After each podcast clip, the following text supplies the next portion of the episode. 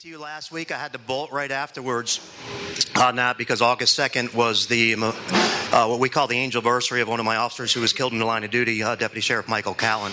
But uh, I just kind of want to tell you a little bit, finish up for how that kind of day went because it was really cool, just really awesome. And the Callin family is a is a, is a family that I got to to watch go through the tragedy that they went through with losing their son. And he was one of my motor officers, as you know, and that happened on August 2nd. He actually died on August 2nd. He was hit on August 1st. So for 24 hours, I just, uh, I'll never forget spending 24 hours in that hospital because we thought he was going to live, we thought he was going to make it, and ultimately he passed on. But I'll also never forget watching that family go through that tragedy.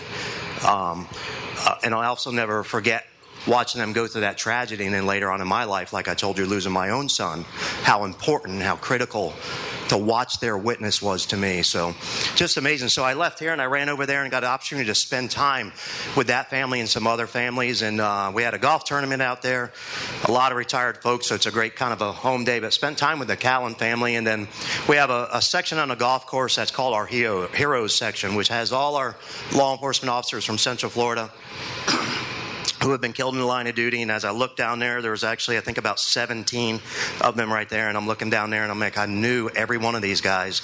And five of these guys worked for me. And I'm just like, man, thinking about last week we talked about breach point. You know, how many breach points have we kind of been through in our life and for all these folks? But I got a really cool opportunity to talk to, if you don't know, uh, Miss Norma Lewis. And she is just an awesome lady, man.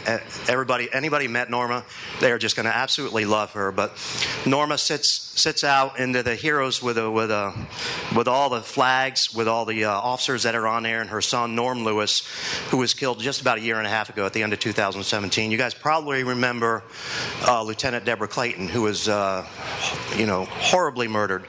Um, uh, in Orlando, and Norm was responding to help her, and he got he got hit and struck and killed. Um, so Miss Lewis had to had to watch her you know, had to bury her child, and I know how difficult that is. But what you don't know is that four months later, her husband died as well.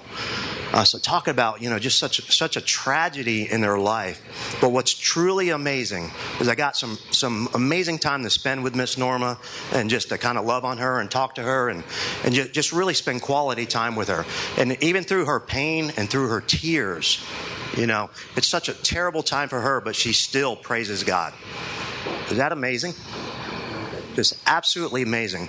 And uh, I want to share something, a little bit, something to you that I had, actually hadn't sh- prepared to share. But this is so critical and so important. We're going to talk about stepping outside of our box. And I know that uh, from my perspective, I know that it's difficult sometimes to talk to people who have loved lost ones, especially for those of us who have lost the children. It actually is more difficult for you to bring my son up than it is for me to hear about it. And let me give you this one little piece of advice, this one little tidbit if I can. Right? Oftentimes people think that bringing my son up is going to be remind me of their death. But listen, I'll never forget that. I will never forget that time. But the fact that you bring my son up to me or any other person reminds us that you didn't forget our son. It reminds us of what impact they have had on our lives. And that is just truly amazing. But in order for that to happen, you have to step outside of your box and be willing to share that. And that's on us, that's not on other people. So, guys, this week we're in uh, Ecclesiastes still, chapter 7, right? We're going to move down to the middle part of this. I kind of pick uh, 5 through 11 there because there's just so much in there. And this, I to me, covers some really heavy topics for men. Talks about the proud in spirit will not take instructions very well. Hmm. How many of us are there? But those who are patient will make fewer mistakes. And I like to say this um, everything matters what we do in our lives. Everything, every opportunity we get to serve, every person that we get to come in contact with, whether we're walking into Wawa across the street and we see a homeless person sitting outside and you feel that tug that you should say something or do something or just a smile or make contact, every little thing we do in life matters, guys. And as we look through and we go through Ecclesiastes, you know, we, we get some of these things. Let's, let's share some of these things in chapter 7. Uh, I'm going to run down to verse, verse 5 right here. It, and this is NIV that I'm going to read from today. It is better to heed the rebuke of a wise person than to listen to the songs of fools, like the crackling of thorns under the pot. So is the laughter of fools. This too is meaningless. Move down to 8 now. The end of the matter is better than the beginning, and patience is better than pride. Do not be quickly provoked in your spirit, for anger resides in the lap of fools. Man, that's a lot there. And as we go through Ecclesiastes, I think I see a transition here, and that transition is, you know, we're reading and we're talking all these months about everything being meaningless, but ultimately everything is not meaningless, right? Ultimately, everything we do matters. I've heard this for over three decades by a great friend of mine. Some of you guys know him in here. Uh, he was on the SWAT team with me, former commander Tom Stroop. I'll never remember just being young. He would tell me all the time everything matters. Everything that you do, every decision that you make matters. Every bit of preparation that you do prepare for whatever mission that we have, whatever critical thing that we're going to do, it matters in life. So does our spiritual life matter. Everything matters.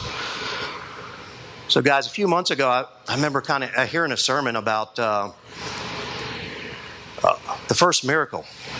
And I remember I've heard this sermon before. I've read this sermon a hundred times, right? I read this. What's the first miracle? Turns water into wine. I don't know about you, but I'm just going to be honest here, right? Jesus raised Lazarus from the dead. He made blind people see. He took leprosy and just like just disappeared off of their body. Does anybody kind of think like, if I was going to come out of the chute with like a miracle, you know, how important is this? how important is just turning water into wine? Are you kidding me? Dude, dude, look what you can do. And you can turn water into wine. And look, I've read this so many times. And then I heard a, a message about it. And the message told me the same thing. How is this the first miracle? But it is if we look at and we start to read and we start to dissect this miracle. Because Jesus speaks in symbolism all the time, right? He talks about symbolism. This is a symbolism for the rest of the story. Right? What happens first? Mary comes to him. He comes to Jesus and says, Look, we're out of wine. We got this big party going on. There was a wedding. We got all these people here. We're out of wine. And what does Jesus do? Come on, woman. Are you, are you serious? Can you imagine saying that to your mama? it's not my time. That's what he says. Not quite rebuking her, but he kind of kind of pushes her off a little bit, doesn't he? Listen, if we think about Jesus' mother, Jesus' mother loved him to no end. Can we admit that? Could you imagine how much love? I know how much love a mother has for a son. It's just just incredible. But guys, this represents the love that God has for us and is calling us to do something. And what do we do? Nah, I'm going to get to that later. I'm going to do that at a different time. I got time to do that. I got better things to be doing. Right? And he turns water into wine. What wine? Why wine? You're just going to get everybody drunk.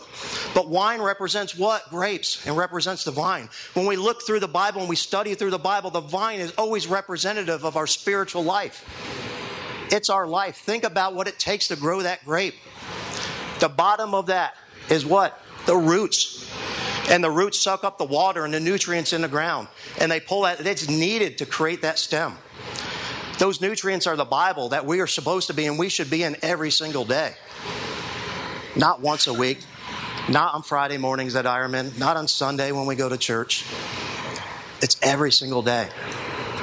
Because out of that produces that vine. And out of that vine produces the stems and then the leaves. Then ultimately the grapes, which are bursting with everything that flows from inside it. And that is a representative of what Christ is to us. He also does what? He fills up how many cisterns? Six, not seven. Seven is completion, always in the Bible, isn't it? He fills up six. And what does he have them do? He has them empty the cistern. He has them empty the water completely. Just like we're supposed to empty ourselves completely, guys. And then he fills it back up with the best wine, which is him and the Spirit. But the only way that we can get that is to be in here. And the only way that we can get that is to be here at Ironman, connected with one another. And the only way that we can take advantage of this team that we have created here is if we practice, if we train, if we are ready and we are prepared for walking outside and to understand that everything out there matters. Everything matters. There's not nothing, a single thing. Guys, we need to get serious about our faith. about a year and a half ago, Rob Otto came and spoke at Ironman, and he he gave me this book when he came out to uh, Special Ops Day, which we're going to do pretty soon. Rise Up. If you haven't got a chance to read it, please read it. Uh, if you need a copy, you're welcome to borrow mine at the end. Man, this is kind of an Ecclesiastes book. It tells you, get with it, right? He's the critic. He's Qoheleth. He's my old SWAT commander, right? Life sucks, then you die. Do something about it in the middle. This tells it here. But he does some amazing research, guys. I got to share this with you. In one of his chapters called Revolutionaries, Born Again Christians, or uh, in 2005 research, he says born again Christians who've made the faith, who made their faith in God the highest priority versus Christians who attended church. And this is research out of over 22,000 people. 23% of these people read the Bible daily. 31% of these people had daily quiet time. 12% read their Bible as a family. Now, I know I'm probably looking around the room. I'm going to look at myself first and go, man, am I in some of these percentages right here? I love this quote in his book down here, and I, I wrote it down. And these are my notes, not from his book, because I feel it's important I write it down. Pastor Kurt Hughes says this You cannot be profoundly influenced by that which you don't know. Right? By that which you don't know. So, guys, as I finish up here, I want to ask you this, and this is one of the last questions I'm going to ask the table captains to ask it first. We are all in this box, right? We are comfortable in here. The military group, we're comfortable talking about tactics. We're comfortable about talking about security. We know the ins and outs. But, guys, I'm asking us to step just outside of that box. I'm not asking you to step way over there. But as men, as spiritual leaders in our families and our communities, we have got to step outside that box and meet people where they're at. That's what Jesus did. That is our job, and that's what we're supposed to do. What does it cost you to be a follower of Christ? And I'm going to ask you that question. This question was posed to me a couple years ago, actually by our pastor in a follow up uh, men's group. I'll never forget because it was humbling. I sat there and we had a men's group, and there was a guy that I met for the first time. His name is Paul Legge. He's a missionary. Some of you guys have met him. I brought him here when he comes back. He's a missionary in Morocco, right? Morocco is, General, a Muslim country, isn't it? It's against the law to proselytize in there. But he's a missionary. so we're going around the room talking, what does it cost? You know, what does it really cost me to be a Christian? People can make fun of me. People can say this. People can say that. You know, maybe I can get myself in trouble because I'm a public employee. You know, all these things can, these are things that we're talking about. He says, I'm a missionary in Morocco. If I proselytize these folks, I can go to jail. I can be arrested. I'm here right now for three months because in, th- in three months, I'm taking my wife and my three kids to live in Morocco for a three year stint. And we're hoping to live there longer. And I'm like, wow. Shame on me. I'm not going to get jailed if I talk about Jesus. I'm not going to, I'm the worst that I could have is somebody make fun of me, to be honest with you. And then the last thing, as we're to going around, I kind of asked Paul. Paul's become a friend now. We we talk back and forth on uh, on email, but even on email, right? I can't talk about certain things because the government watches their email over there. Uh, and I asked him this really question. He'd been in Morocco for a year. And what they have is they have a, an orphanage there. They're allowed to take the children that are dropped off. They don't have ownership of the children. They could go back to their family at any time, but they take these children, they love on these children, and they try to preach the word through showing the word. But I asked him this, this question that just blew my mind. I said, Paul, you've been there. I'm like, man, you've been there a year, you're a mission, you're on, you're on fire for Christ. Man, this has got to be amazing. How many people have you converted to Christianity? And he said, I almost have one. I almost have one. Like, wow, what do you mean you almost have one? Because listen, Dave, what we're talking about is important. He goes, mostly I'm dealing with prostitutes or, or women in this area uh, with the children. He goes, and if they convert to Christianity, they no longer have a family. If they convert to Christianity, they could be jailed. They convert to Christianity, they no longer have a job. And we're talking about what it takes. What sacrifices do we give up to be a Christian? Man, that was like one of the most humbling stories I'd ever heard. Shame on me. So, guys, if you get an opportunity to read this book, please do. And I hope that uh, the questions that we have today really kind of challenge us to step outside of our box and to kind of ask and to think about what it is, what it costs us to call ourselves a Christian in this great nation that we live in. All right, guys, table captains, I'll let you.